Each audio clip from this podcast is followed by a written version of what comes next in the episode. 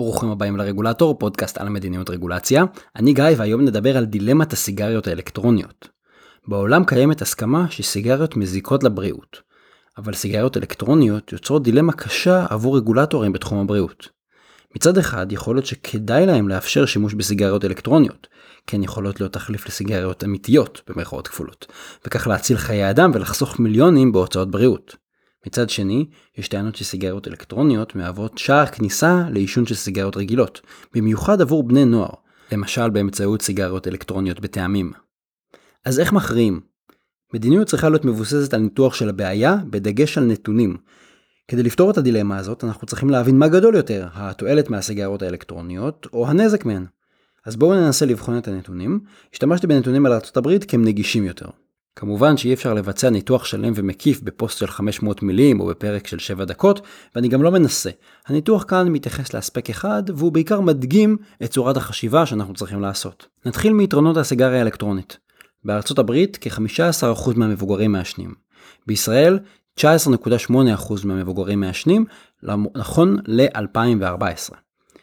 חצי מהמבוגרים, חצי מ-15%, מנסים להפסיק לעשן. סיגריות אלקטרוניות עוזרות להיגמל מעישון. מתוך מי שניסה להיגמל בעזרת סיגריה אלקטרונית, 20% הצליחו. בניגוד ל-12.5% מתוך מי שניסה להיגמל בלי סיגריות אלקטרוניות. המשמעות היא שסיגריות אלקטרוניות הגדילו את מספר הנגמלים בעישון ב-1.5 מיליון איש בכל שנה בארצות הברית. זה נתון מטורף.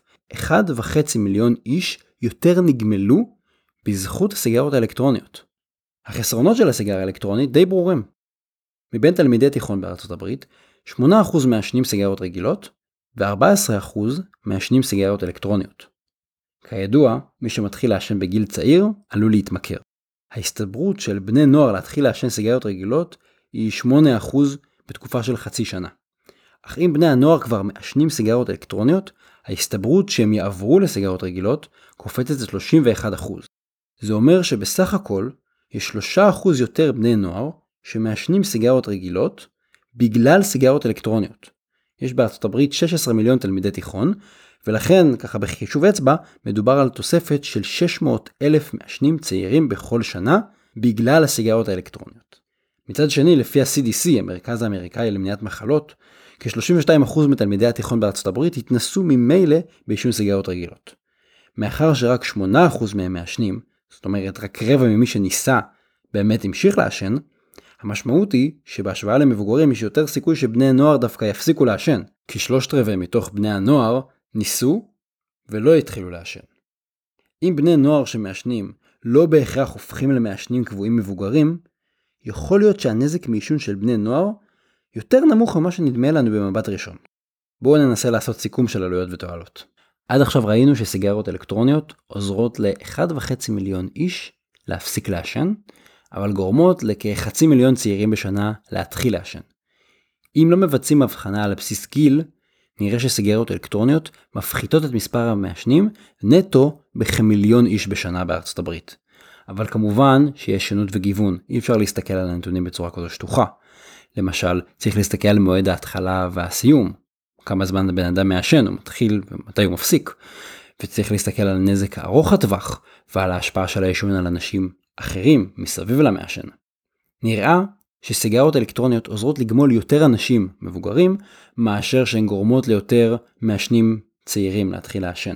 יש לנו פה מיליון וחצי פחות מול 600 אלף שנכנסים לעשן. הנתון הזה נוגד את ההשקפה שעדיף למנוע מראש עישון של בני נוער.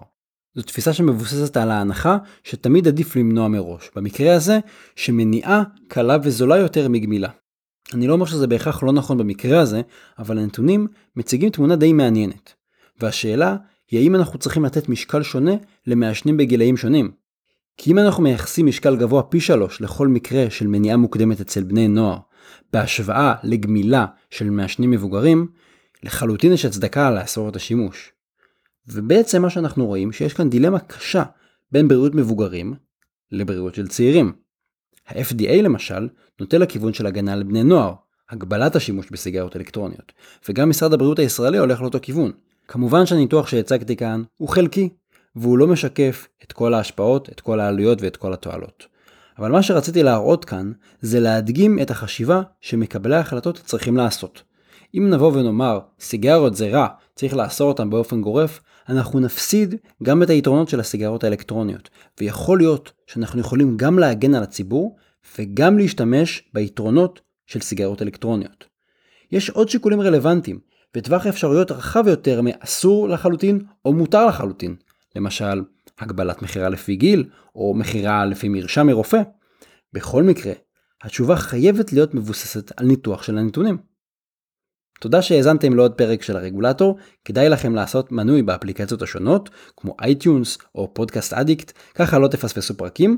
מוזמנים מאוד לעקוב אחריי גם בבלוג ובפייסבוק, בבלוג יש לינקים למקורות לכל הנתונים שהבאתי כאן. תודה רבה לסוניק פורמאץ על עריכת הסאונד, התכנים משקפים את דעותיי בלבד.